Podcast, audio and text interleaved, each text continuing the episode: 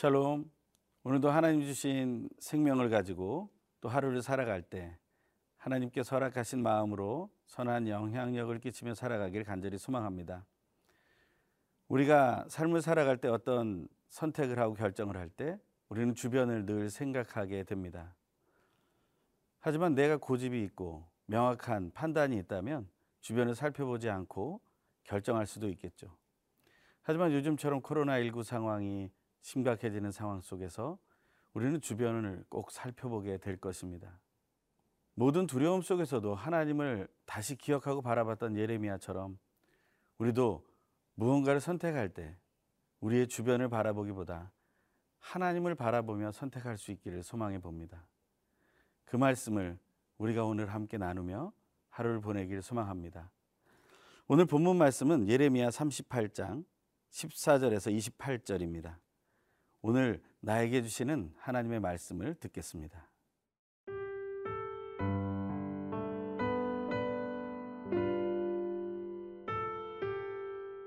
예레미야 38장 14절에서 28절 말씀입니다. 시드기야 왕이 사람을 보내어 선지자 예레미야를 여호와의 성전 셋째 문으로 데려오게 하고 왕이 예레미야에게 이르되 내가 네게 한 가지 일을 물으리니 한 마디도 네게 숨기지 말라. 예레미야가 시드기야에게 이르되 내가 이 일을 왕에게 아시게 하여도 왕이 결코 나를 죽이지 아니하시리이까?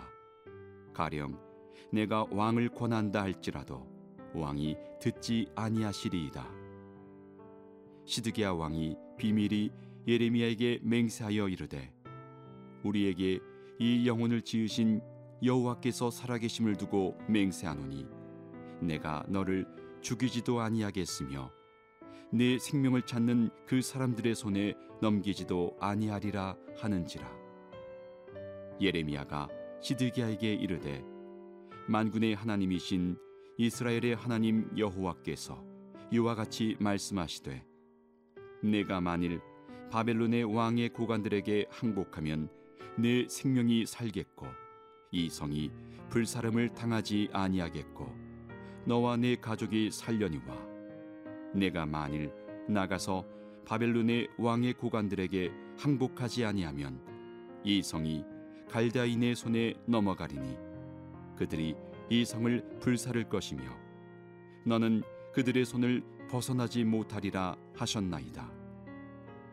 시드기야 왕이 예레미야에게 이르되 나는 갈대아인에게 항복한 유다인을 두려워하노라.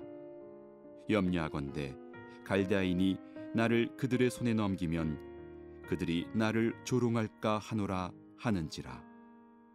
예레미야가 이르되 그 무리가 왕을 그들에게 넘기지 아니하리이다. 원하옵나니 내가 왕에게 아뢰바 여호와의 목소리에 순종하소서. 그리하면 왕이 복을 받아 생명을 보전하시리이다.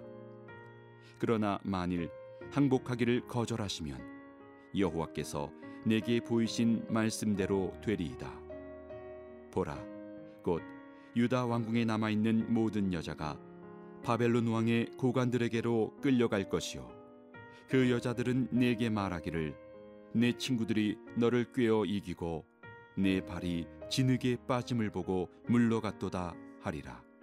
내 아내들과 자녀는 갈대아인에게로 끌려가겠고 너는 그들의 손에서 벗어나지 못하고 바벨론 왕의 손에 잡히리라. 또 내가 이 성읍으로 불사름을 당하게 하리라 하셨나이다. 시드기야가 예레미야에게 이르되 너는 이 말을 어느 사람에게도 알리지 말라. 그리하면 내가 죽지 아니하리라. 만일 고관들이 내가 너와 말하였담을 듣고 와서 내게 말하기를 내가 왕에게 말씀한 것을 우리에게 전하라. 우리에게 숨기지 말라. 그리하면 우리가 너를 죽이지 아니하리라. 또 왕이 내게 말씀한 것을 전하라 하거든. 그들에게 대답하되 내가 왕 앞에 간구하기를 나를 요나단의 집으로 되돌려 보내지 마소서. 그리하여 거기서 죽지 않게 하옵소서 하였다 하라 하니라. 모든 고관이 예레미야에게 와서 물음에 그가 왕이 명령한 모든 말대로 대답하였으므로 일이 탈로되지 아니하였고 그들은 그와 더불어 말하기를 그쳤더라 예레미야가 예루살렘이 함락되는 날까지 감옥들에 머물렀더라 오늘 본문에서 시드기야 왕은 아주 중요한 선택을 해야 하는 그런 순간에 와 있는 것을 알게 됩니다. 시드기야 왕은 자기가 선택하기가 너무나 어렵습니다. 왜냐하면 시드기야 왕은 사실 유대의 어떤 혈통으로 하나님의 뜻으로 세워진 왕이라고 말하기에는 너무 어렵기 때문에 그렇습니다. 역사학자들이 볼 때 이 시드기야 왕은 바벨론에서 세운 꼭두각시 같은 왕이었던 것이죠. 하지만 이 시드기야는 그래도 유대 사람이며 다윗의 자손 아니겠습니까? 그러니 자기의 뜻에 따라서 무언가를 하고 싶은 마음도 있었을 것이고 자기가 남의 말에 이렇게 휘둘리는 모습을 보여주기도 쉽지 않았을 것이라는 거죠. 또한 그는 자기가 두려워하고 있는 것이 있었습니다. 그것 때문에 자기가 선택을 할 때 주저하게 되는 것이죠. 그의 주변에는 무엇이 있었습니까?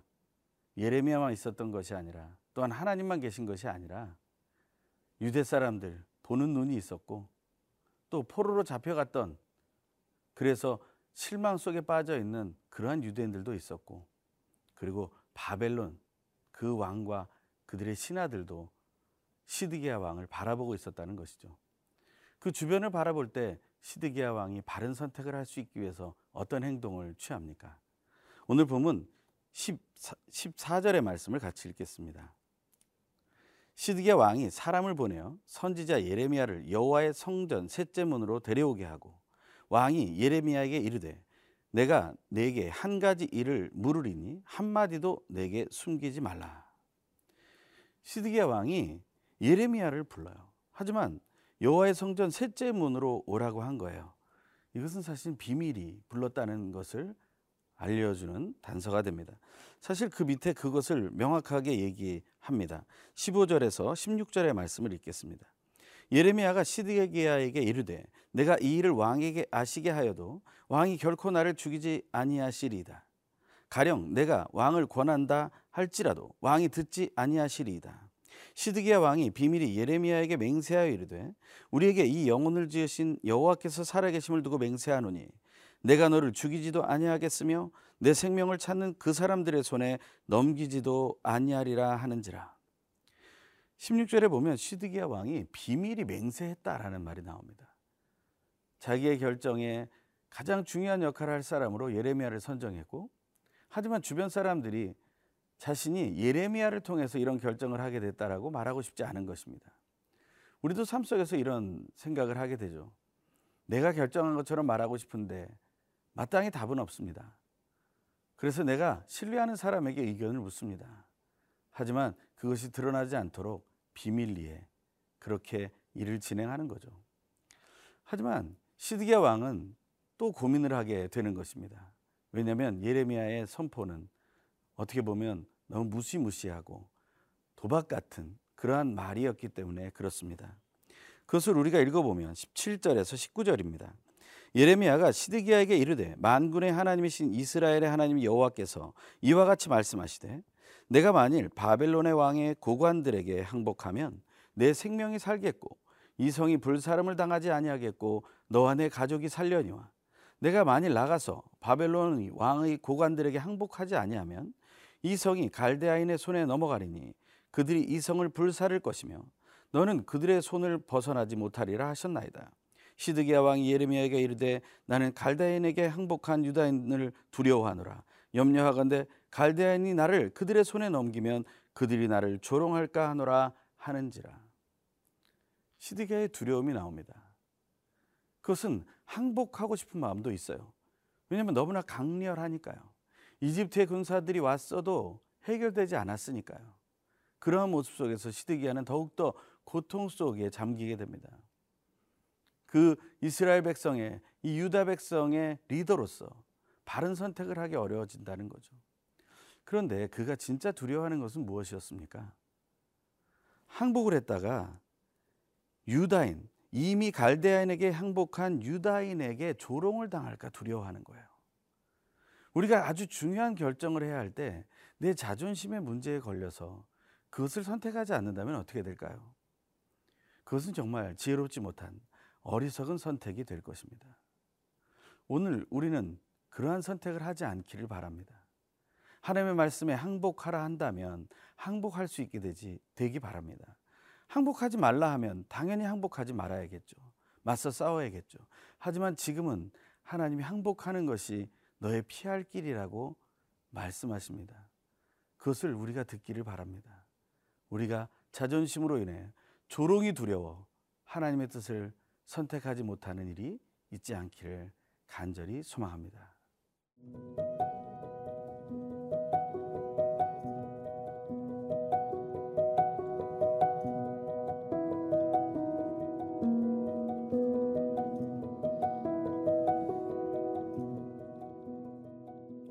중대한 결정을 앞두고 있는 시드기야 왕에게 진짜 필요한 것은 무엇일까요?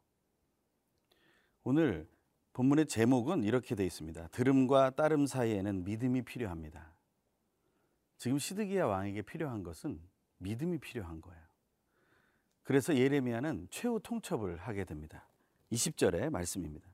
예레미야가 이르되 그 무리가 왕을 그들에게 넘기지 아니하리이다. 원하옵나니 내가 왕에게 아랜 바 여호와의 목소리에 순종하소서. 그리하면 왕이 복을 받아 생명을 보존 보전하시리이다. 이 예레미야가 마지막으로 주는 이 말씀 바로 여호와의 목소리에 순종하소서. 그러면 복을 받겠습니다. 이 말씀을 들었어야 합니다. 하지만 시드기야는 이 믿음을 사용하지 못하게 됩니다. 그 이후에 아주 무시무시한 이야기들이 나오죠. 그렇지 않으면 어떻게 되는가? 21절부터 나오는 말씀을 읽겠습니다. 그러나 만일 항복하기를 거절하시면 여호와께서 내게 보이신 말씀대로 되리이다. 보라, 곧 유다 왕궁에 남아 있는 모든 여자가 바벨론 왕의 고관들에게로 끌려갈 것이요. 그 여자들은 내게 말하기를 내 친구들이 너를 꿰어 이기고 내 발이 진흙에 빠짐을 보고 물러갔도다 하리라. 내 아내들과 자녀는 갈대아인에게로 끌려가겠고 너는 그들의 손에서 벗어나지 못하고 바벨론 왕의 손에 잡히리라 또 내가 이 성읍으로 불사름 당하게 하리라 하셨나이다 21절에서 23절의 말씀은 시드기야 왕의 한 번 결정으로 인해서 이런 백성과 이 귀한 예루살렘 성이 이렇게 멸망하게 될 것이라고 이렇게 처참하게 무너져 버릴 거라고 얘기하고 있어요. 하지만 왜 시드기야 왕은 그 말을 믿지 못하고 계속 주저하는 것일까요?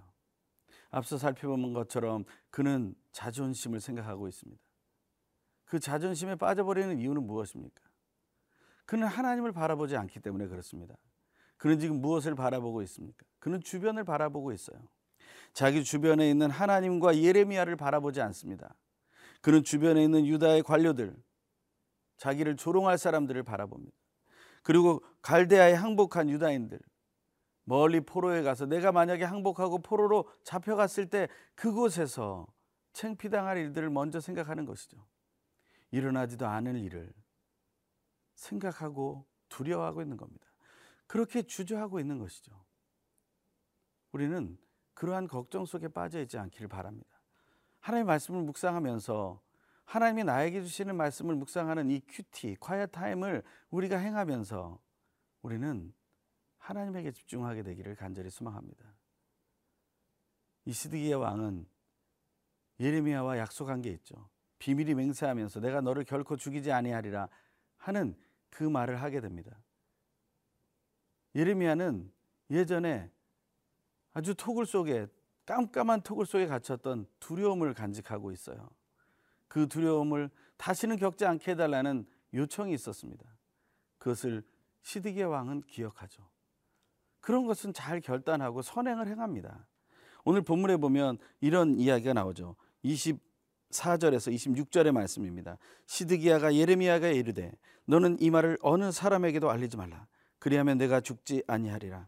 만일 고관들이 내가 너와 말하였다 함을 듣고 와서 내게 말하기를 내가 왕에게 말씀한 것을 우리에게 전하라 우리에게 숨기지 말라 그리하면 우리가 너를 죽이지 아니하리라 또 왕이 내게 말씀한 것을 전하라 하거든 그들에게 대답하되 내가 왕 앞에 간구하기를 나를 요나단의 집으로 되돌려 보내지 마소서 그래야 거기서 죽지 않게 하옵소서 하였다 하라 하니라.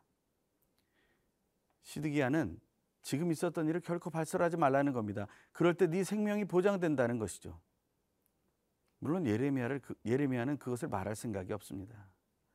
하지만 이렇게 말하는 것은 시드기야는 자기도 살고 예레미야도 살릴 수 있는 어떤 하나의 대안을 제시하고 타협을 하는 것이죠. 예레미야는 타협을 한 것이 아니라 하나님의 뜻대로 가게 내버려 두는 것입니다. 시드기야 왕 앞에서 했던 약속을 지키죠. 27절, 28절입니다. 모든 고관이 예레미야에게 와서 물음에 그가 왕이 명령한 모든 말대로 대답하였으므로 일이 탈로 되지 아니하였고 그들은 그와 더불어 말하기를 그쳤더라. 예레미야가 예루살렘이 함락되는 날까지 감옥들에 머물렀더라. 예레미야는 그 말을 멈춥니다. 모든 것이 멈춰섭니다. 하지만 시드기야 왕의 주저함은 결정하지 못하고 하나님을 불순종하는 쪽으로 결정되게 됩니다. 오늘 하나님의 말씀을 묵상하며 우리는 주저하지 말고 하나님의 뜻을 선택하는 결정을 하게 되길 간절히 소망합니다.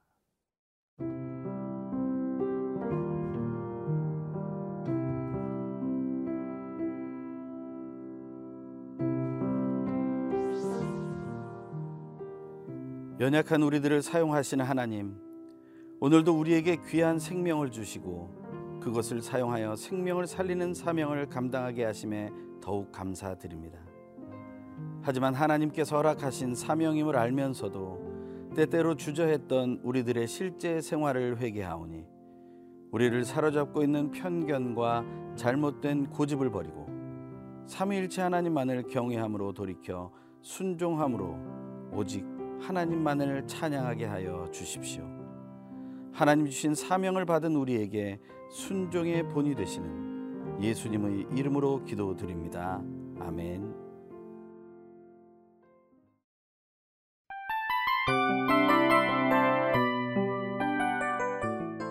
이 프로그램은 청취자 여러분의 소중한 후원으로 제작됩니다.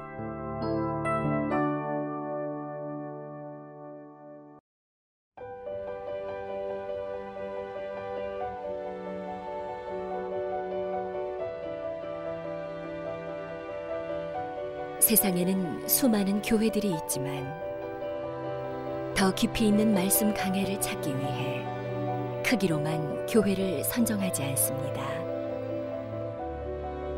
보다 좋은 영적 콘텐츠를 더 많이 나누기 위해 방송비를 받지 않습니다. 1년 365일 복음만 전하고 싶어서 우리는 광고를 하지 않습니다. 온누리의 복음을 땅끝까지 CGN TV와 함께 땅끝 성교사가 되주세요